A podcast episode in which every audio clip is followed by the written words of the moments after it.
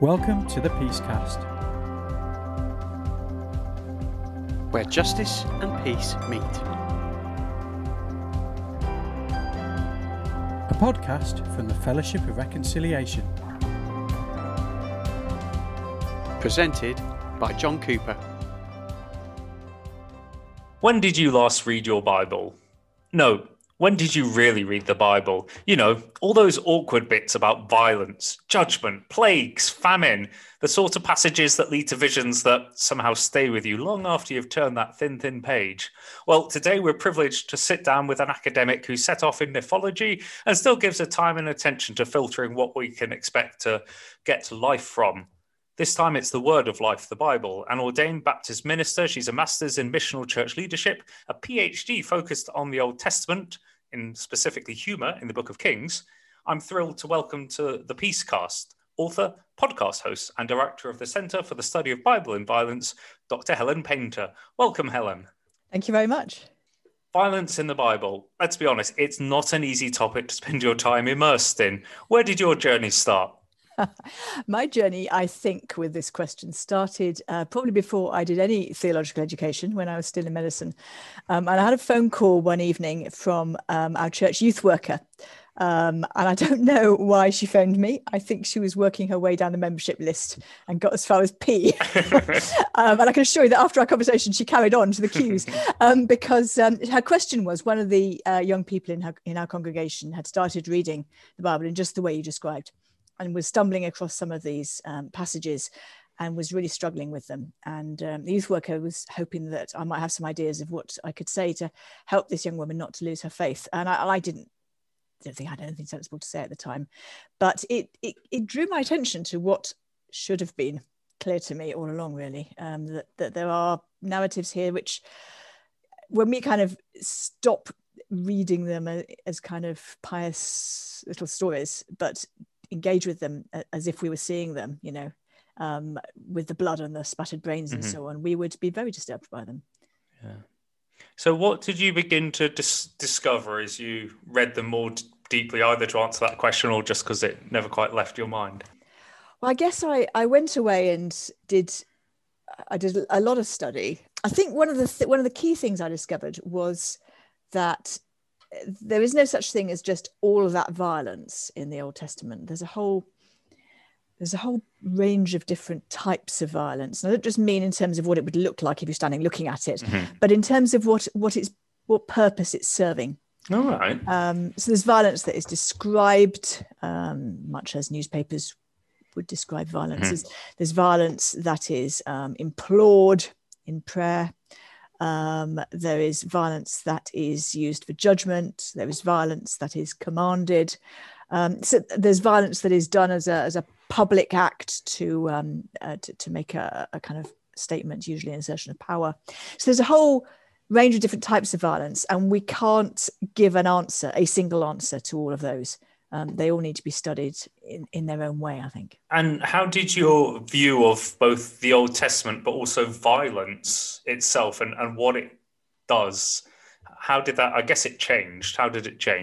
Well, I went away and did some study around what violence is, because we think we know what violence is.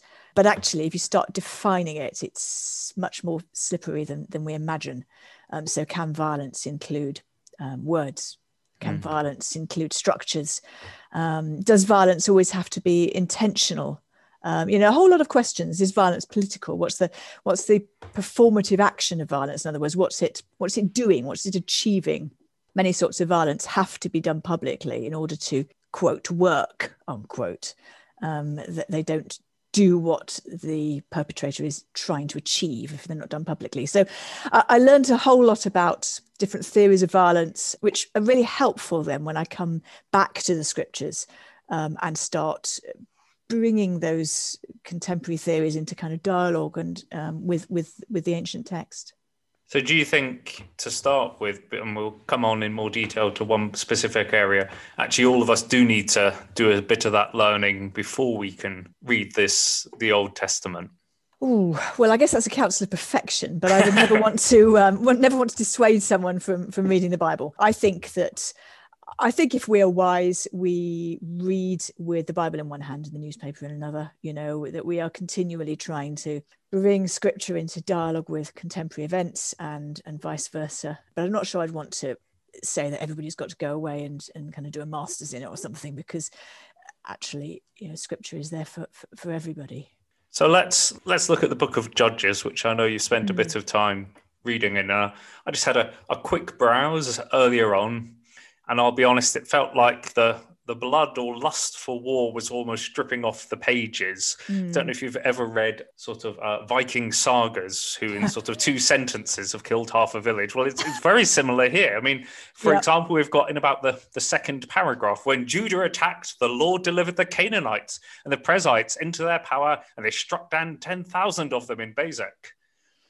Yeah, that's a pretty striking. And then sort of, you know, we're closer to the end of Judges 20. Then the men of Israel turned back against the Benjamites, putting them to the sword, the inhabitants of the cities, the livestock, and all they came upon. Moreover, they destroyed by fire all the cities they came along.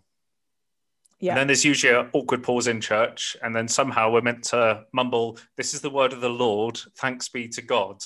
Now, how can we honestly do that, in particular with a very violent book like Judges? Well, I think in order to do that, we need to take a step back and work out what's going on in this book in general. What's the book written for? What's the author trying to show us? Now, the clue in Judges, and one of the clues, this is a general tip actually for reading the Old Testament, is to look for repeated words or phrases. So we have a repeated phrase in Judges, and it's this: in those, I'm going to give you a fairly literal translation. In those days, there was no king in Israel, and every man did what was right in his own eyes. Now, that'll often be smoothed out in modern translations as everybody did what they saw fit. Yeah. But if we leave it literal, it might become clear why I think that's a good idea in a minute. But we see this phrase, I think it's twice in its entirety, maybe three times. And we see fragments of it in other places. And it almost finishes the book. It does. It keeps coming back. Now, this is our big clue as to what's going on. So Judges is set before the monarchy. We're coming up. The next thing that's going to happen is the birth of Samuel, who's the kingmaker, of course. And we're going to get Saul and then David and so on. But at the moment, we've moved from Joshua's strong leadership when they're taking the land, that whole book brings its own questions, but perhaps that's for another podcast recording. They've moved from there, and they're in this hiatus when they've taken the land, partly at least, and they haven't yet organised themselves under one king. And quite frankly, it is anarchical. And the book of Judges is showing us that. I think Judges, the best correlation I could give would be in places where we have seen in modern times have seen the breakdown of law and order because there is no effective government. So, you know, you think about what we saw happening when Yugoslavia broke apart or in Syria, you know, when government isn't operative, then the powerful abuse the weak. And that's what we're seeing in Judges. We see these cycles where somebody rises for a while and kind of unifies the nation around them a bit and beats back the enemy a bit. But they're always flawed. And there are these catastrophic moral failures. And effectively, this is a case study to show why the nation why in particular it needs King David. So I think you were quite interested in exploring the story of the unnamed woman in Judges 19, just to help our listeners really get more of a tangibility and less of the sort of Shakespeare meets the daily politics. Yeah. Shall I summarise the story? Yeah, just summarise the story and then we can pick it apart a bit. I just need to warn listeners that this is a really shocking story, and if you're not familiar with it, it may well... I hope it will shock you anyway, actually. But if you're not familiar with it, it may well could trigger things for people who experience trauma. So I just need to say that. So what we've got is this woman who doesn't have a name. And in fact, nobody in the narrative has a name, actually. It's not just the woman. And she's described as a Pilagesh, which is often translated as concubine, but it's just as valid for second wife. So I'm probably just going to call her the wife, actually. So she leaves her husband for some reason that is undetermined. And there's lots of discussion about that in the literature. And she goes back to her father. And after 3 or 4 months, her husband goes after her to bring her back. And there's this long and slightly bizarre little scene where the woman's father is offering this excessive hospitality to his son-in-law and kind of won't let him leave. But eventually, son-in-law prizes himself away several days later with the woman and with his servant. And they head off. Now, they head off late in the day because of the father kind of pressing him to stay. And so they are journeying home. They're journeying back towards his home, and they starting to get towards nightfall. And the servant is getting a bit anxious for their safety, and he says, "There's a town over there. Should we go and seek shelter?" And a deep irony here, because the man says, and at no point is the woman being consulted at all. At no point she's speaking. The man says, "No, we won't go there because that town is not owned by the people of Israel. We'll press on to the next town where we can be sure of a warm welcome." Mm-hmm. So they press on. And they get to the town, and they get to Gibeah, and nobody offers them shelter, and they sit in the town square. And eventually, an old man comes in from work outside the village, and he himself actually is a stranger in that place, or is a visitor, but he's got a home. But he's not a native of Gibeah. But anyway, he says, "You come and stay with me." So they go and stay with him. And they are making merry, at least the men are making merry, when the men of the town come and surround the house and beat on the door. And they say, "Send out the man who has come to visit you, that we may, quote, know, unquote, him." Now, readers of the Bible, certainly if you are readers of some of the older translations, will know that language of knowledge refers to carnal knowledge. This is undoubtedly a demand to have the man thrown out, that they can humiliate him by raping him. Incidentally, this is not a homosexual story. This is not about homosexuality. Rape is never about sexual desire. It's about power. I was going to say, this is about sex as power. This is about power, absolutely. Anyway, the old man, the host, is appalled by this idea, and he remonstrates with them, and he offers to give up his own virgin daughter and this wife, and he offers them instead. But they continue to clamour for the man, and in the end, the man throws his own wife out to them and shuts the door behind her. And then it says that they abuse her all night long, and in the morning, she crawls back to the door of the house, and she falls down with her hands on the doorstep. And why she's not admitted, we don't know. Did she not have enough energy to call out? Did they not answer the door? We're not told that. In the morning, so the man opens the door in the morning, sees his wife lying there, prone, with her hands on the doorstep, and says, we kind of visualize him stepping over her. And he says to her literally 2 words in Hebrew, "Up, let's go." And she doesn't respond. And we're not told whether she's alive or dead. But he picks her up and he throws her over his donkey and he goes on his way. And he gets home and he cuts her in 12. She's dead now, anyway.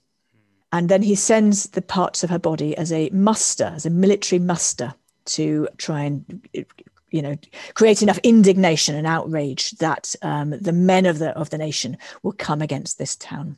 And then from then on, I won't go into further detail, but just to say that things go from bad to worse for the women of the nation, actually, because it ends up with the abduction and rape of hundreds of women. But let's be honest, that's pretty horrid. It's absolutely dreadful. That's not what I go to church for. No, it's absolutely dreadful. So how on earth do we begin to read that? Many people have said, this is a terrible misogynistic story. How can this be in my scripture? I think a better way to look at it, and I suppose the clue is what I said a few minutes ago, which is that this whole book is setting out why Israel needs a king, why it needs effective government. And it is showing us, it's giving us a series of stories to show us how important that is. So there is a difference between the events that are being narrated and the opinion of the person who is writing them. If you just, very simplistically, but if you go down to your local police station and ask to see the charge sheet against some of the people they've got locked up in their cells, you'll see the charge sheet that the duty sergeant or whoever has written, that they're not condoning those crimes, they're listing them, they're itemizing them. as a charge against the people. That's what Judges is, and that's what this story is doing. So so what happens within the narrative itself is absolutely terrible, absolutely inexcusable, and beyond words. But actually, this woman is, I think, treated with remarkable tenderness by the narrator. Now, that may sound really odd to hear. Yes. But there's a number of things that make me say that. One of them is the fact that this does not read like Game of Thrones. All we are told is pretty much what I said, actually, that the man puts her out to them and they abuse her all night. And in the morning, she comes back to the door. We're not taken up close. We don't hear her shrieks. We don't see the tearing of her clothes. None of that is portrayed to us. The narrator kind of takes a discreet distance. We don't need pornography. It's enough that we hear that it happened. But at the same time, regardless of your view of the Bible, we can all tend to agree it's a collection of stories put together, passed down through time, that speak of the revelation of God. Why does it even need to be in there to start with? Well, I think it should be there. Do you know, I think if you and I look back at our Bibles and read about those times, which we know were brutal, hard times. If we said, and let's say we look back at Judges and said, here's the time, this is this pre-monarchical time, this anarchic society. And do you know what? They didn't say anything about what happened to women. Women must have been being abused in those days, but the text is closed on that matter. Was that so? Is that so in of matters of such indifference? Interesting. Judith Butler has. She's a critical theorist, and she speaks about grievability.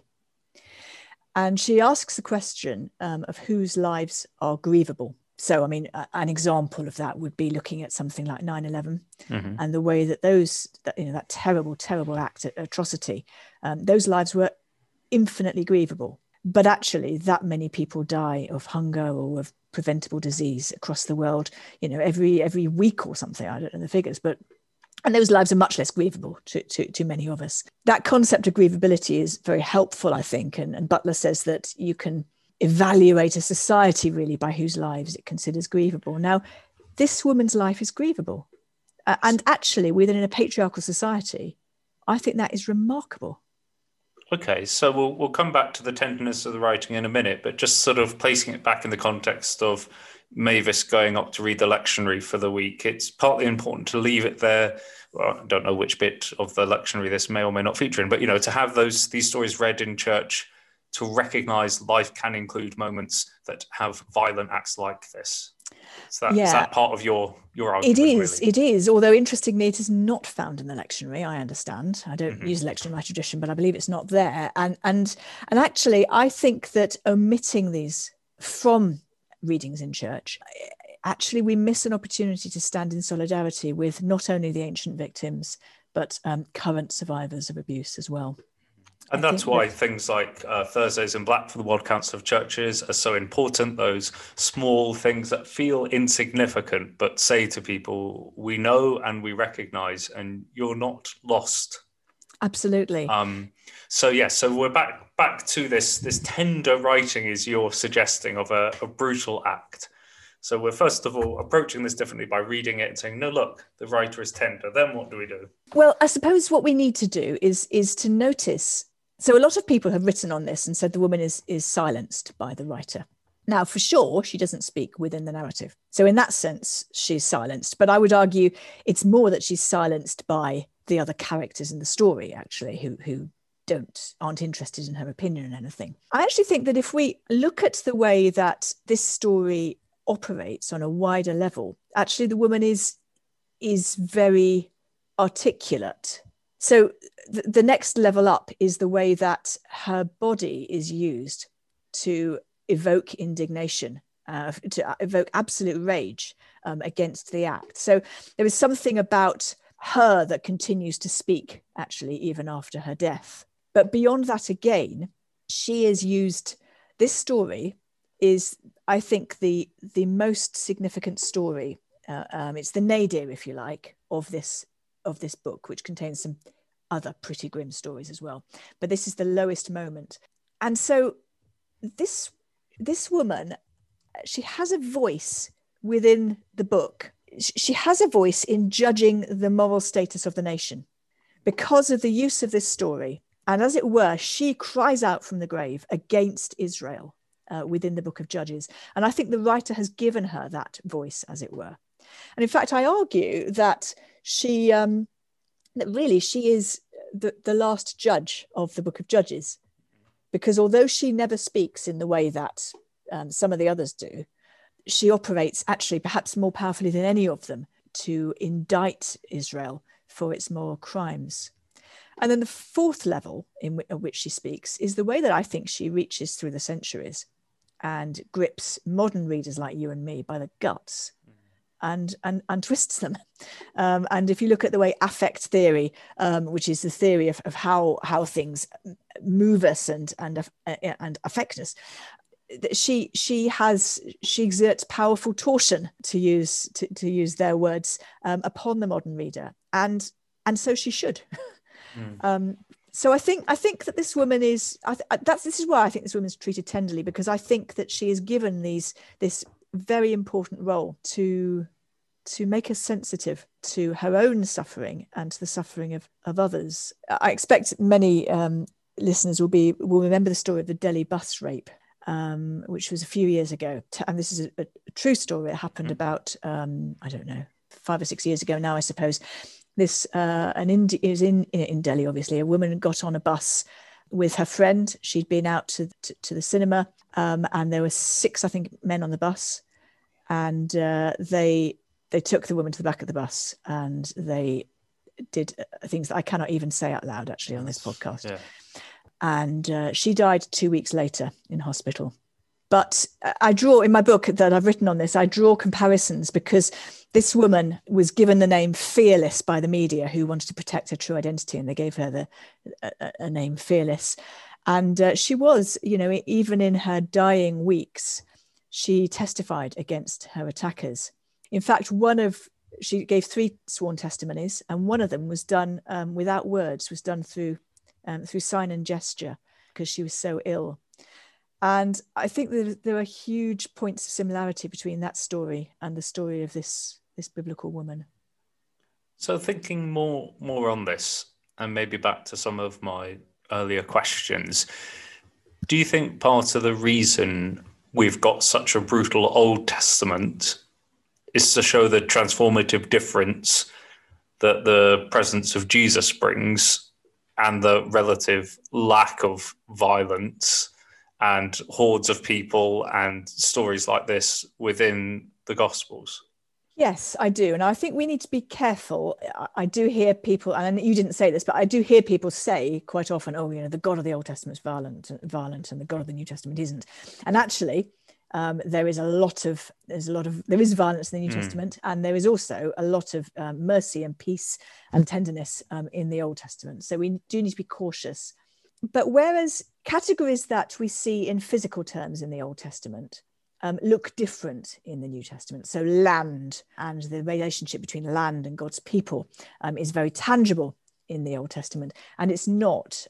It's more to do with the kingdom of God and something that is less visible, although absolutely no less real, in the New Testament. If you look at the way that the covenant blessings and curses work in the Old Testament, they are in terms of, your harvest being fruitful and your wives having many children, sort of thing. They're very physical, very tangible things. Covenant blessings look quite different in the New Testament. So yes, the Old Testament is deeply embedded in society in a way that the New Testament isn't quite in the same way, because the New Testament is addressing a narrower range of concerns. The Old Testament, of course, is set within Bronze Age and Iron Age world, which is a very brutal time. Not that the New Testament, not that the Roman Empire had improved a lot, I think. But I do think that we see a lot of the ways that war and violence is expressed in the Old Testament. They become metaphors in the New Testament. So we've got, Paul in Ephesians saying, "Our fight is not against flesh and blood, but put on the armour of God," which is now something much more metaphorical. So how has all of this influenced your own view on sort of what God would say about violence?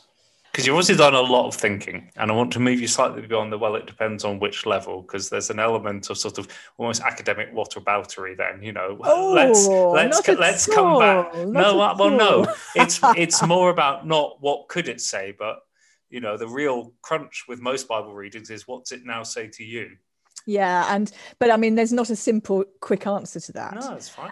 One of the things that I cannot help but notice is how from the very opening page of Scripture, we see God's heart for shalom. And I'm sure listeners know that shalom is it's the Hebrew word for peace, but it's much more than just not fighting.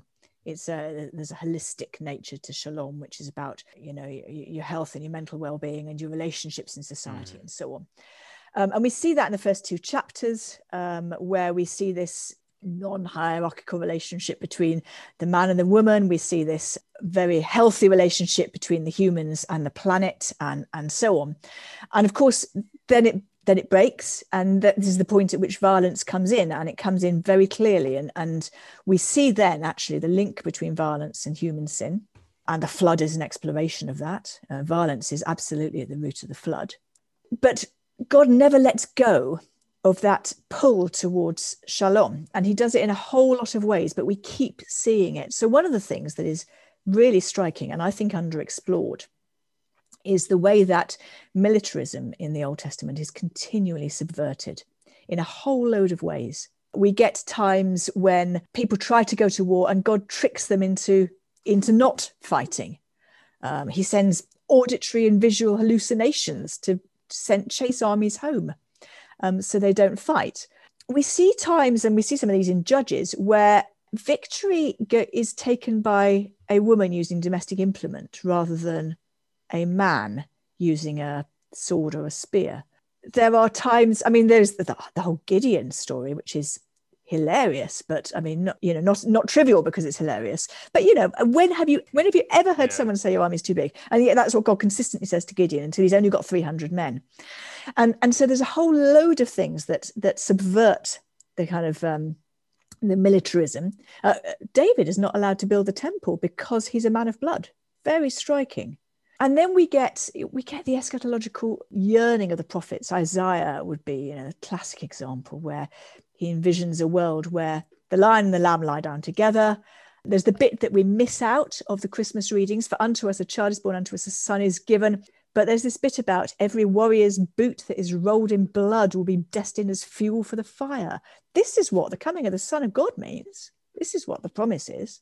But we skip over that bit. So really, is there an element that a lot of the violence of the Old Testament is almost trying to reframe humanity's view about the inevitability and or use of violence? That sounds like what you're beginning to argue, which is quite interesting. Yeah, I mean, I think there's more than one strand, and there certainly is a militaristic strand. I mean, I can't get around it, you know. I cannot find any way of getting around reading that God tells Joshua to go and conquer the land of Canaan. But alongside that, there is also this kind of constant subversion of militarism. Yeah, which I think is part of this great trajectory towards shalom, which we ultimately see restored in the last two chapters of the Bible. So I've really enjoyed exploring this with you. You're head of an academic institution. What have you discovered through teaching this to students? What things have you then sort of discovered from their experience and the stories they've shared in response? Because, you know, just from our little conversation earlier about that excerpt from Judges, that could open up all sorts, be it in a lecture hall or in a small group. It's the richness of that time spent in the Bible. So, oh gosh, we always learn so much from our students, and also when I, you know, talk with members of the public as well. One of the things that I have realised is how, if you think about the book of Joshua, which we haven't spoken about very much, but I've touched on, if you ask your average Christian in a pew what the book of Joshua says, they will give you almost always a narrative, which is Joshua blazed into the land and put the thing to the sword and burned, you know, scorched earth policy sort of thing. Now, we do see things in the book of Joshua that indicate that. But alongside it, we see this another story, another voice, which is constantly downplaying the violence. And it's been very striking to me as I've spent time talking with others about it, of noticing what what is noticed and what is overlooked in the narrative. And so there's one bit in Joshua, for example, one verse that says Joshua went to such and such a city and he destroyed it, and he left no, and everybody in it. Second half of the verse says, and when the survivors had gone into the fortified cities. So first half of the verse appears to give this kind of scorched earth thing. Second half of the verse talks about the survivors. And yet somehow we have only noticed one of those narratives and we fail to notice the other one. That's good. And obviously some of the people you teach go on to be pastors and ministers and preachers within the Baptist tradition. I think you have a bit of a background in that training. What have you found about how to enable the preachers to explore these issues well? Because, you know, we're a peace organisation, we like peace, but actually you can't do that without recognising violence. And we've already had to say, listen, folks, there's something horrific coming up. I think two big things would be, one is learn to read Hebrew narrative well. Hebrew narrative, in other words, the stories of the Old Testament. In the original language? No, not necessarily. I mean, obviously, that's great. But actually, it's learning to be sensitive readers, learning to read for plot, learning to read for characterisation, not just assuming that a story is there to bolster the reputation of somebody, or that we should feel the need to defend the indefensible, which actually many preachers, unfortunately, seem to think they need to do. But the other thing is to name these things. Can I tell you a story? Of course. I went to a conference a couple of years ago, and it was a conference about rape culture and religion. And it was on a Friday. And I tell you that because I was going to be preaching on the Sunday, and I was preaching on a particular psalm, and I hadn't written my sermon, which is quite standard actually at that point. But what I tend to do, my pattern is that I will just mull on the text all week. And then it kind of comes together fairly late in the week. So as I went up to this conference, I printed out the psalm I was going to be preaching on, and took it with me just as part of that kind of mulling process. And when I got there, I dropped this piece of paper face up on the desk. So all day I was sitting listening to, frankly, some terrible, terrible stories. And I had this psalm on the desk looking at me. And the psalm, I can't remember the number, I'm afraid, offhand, but it speaks about you evildoers. And it says, they think God does not see. You fools. Does he who made the eye not see? And, you know, I'm hearing about domestic abuse, I'm hearing about child sexual abuse, I'm hearing about these terrible things which happen behind closed doors. And there's this psalm saying to me, you fools, you think God does not see. And I just knew that this is what I had to speak on Sunday. This is what I had to do with this psalm. And it was a really, really hard sermon to preach. And I spoke. Well, I stood up and I first of all said, all the children are going to Sunday school today, like it or not, they have to go. Yep. And then I said, and obviously this was my own church that I was minister of, and I'd been there for quite a while. I knew them very well. And I said, and I could not preach this sermon if I didn't know you well and love you. And this is a really hard sermon to preach, and it's going to be a hard one to hear. But I spoke about pornography, which is deeply abusive. And I spoke about child sex abuse. And I used this psalm, and it was very hard to preach. Afterwards, four people, and it's not a big church, four people spoke to me about sexual abuse they had experienced, and two of those people had not just two of them I knew about, but two had never disclosed it to me before. These we need to be brave enough to air these things in our pulpits. We need to do it carefully. We need to do it pastorally. Can't go charging into a place we don't know, and we need to be aware of the hurt that might come out of it. But there is healing to be found here, and we need to be brave about it. Within stories throughout the Bible, you encounter moments of change.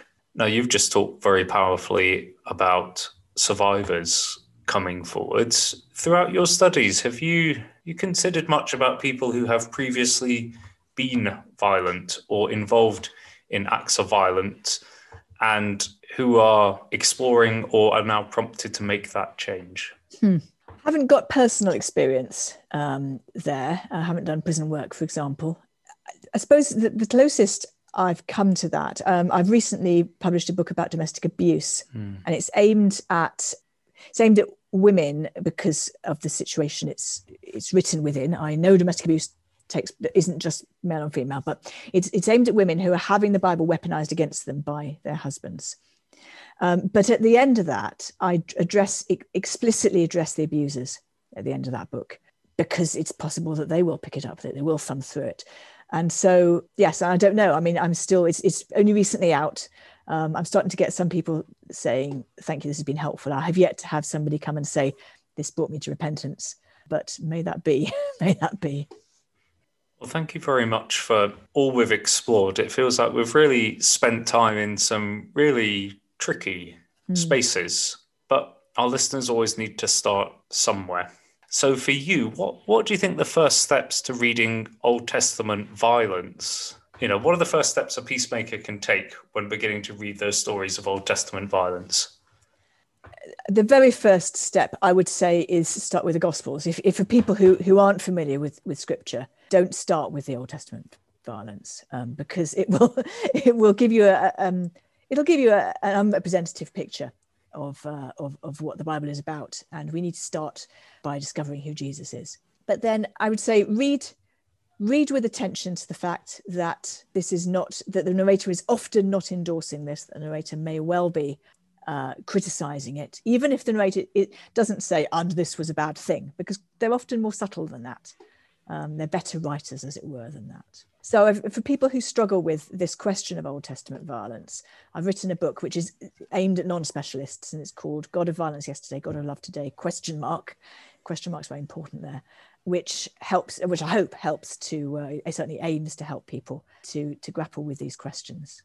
And I suppose that leads me to my final question, which is, you spend your life immersed in biblical violence. For me, one of the greatest Christian assets is hope. How do you find hope in it all? I find hope in it all by knowing that one day Jesus is going to come back and he's going to right every wrong, and that in all its fullness, that those who weep in the dark will sing in the light, that every injustice will be overturned, that there will be no more war. The picture we have at the end of Revelation of murderers being excluded from the New Jerusalem shows us that the new heavens and the earth will be inherently non-violent. And I pray regularly for that day to come, and can't come soon enough as far as I'm concerned. Thank you so much, Helen. It's been a really gripping conversation. As you've already plugged, you've got a book, God of Violence Yesterday, God of Love Today? Wrestling honestly with the Old Testament. You've also written The Bible Doesn't Tell Me, So Why You Don't Have to Submit to Domestic Violence. There's a couple of Grove booklets on other topics that you've written, but I know that you've also started a podcast recently. Go on, give us a plug about that. Oh, thank you. Well, it's called Guns and God, and it's looking at places where faith and politics overlap. So we have conversations around anti-Semitism, around the use of scripture by the radical right, gun culture in the USA, questions around pacifism, around Islamism, the whole range of questions with invited guests. Enormous fun enormously interesting to have those conversations, and I hope to listen to. So remind us of the title of it. Guns and God. Available from all good podcast feeds, as will the PeaceCast be. So Helen, thank you so much for your time today. Thank you for having me. Thanks for listening to The PeaceCast, a podcast from the Fellowship of Reconciliation, presented by John Cooper, produced by Jack Woodruff, and edited by Middy Media. If you've enjoyed it, please like, review and share on social media, and follow us at The PeaceCast.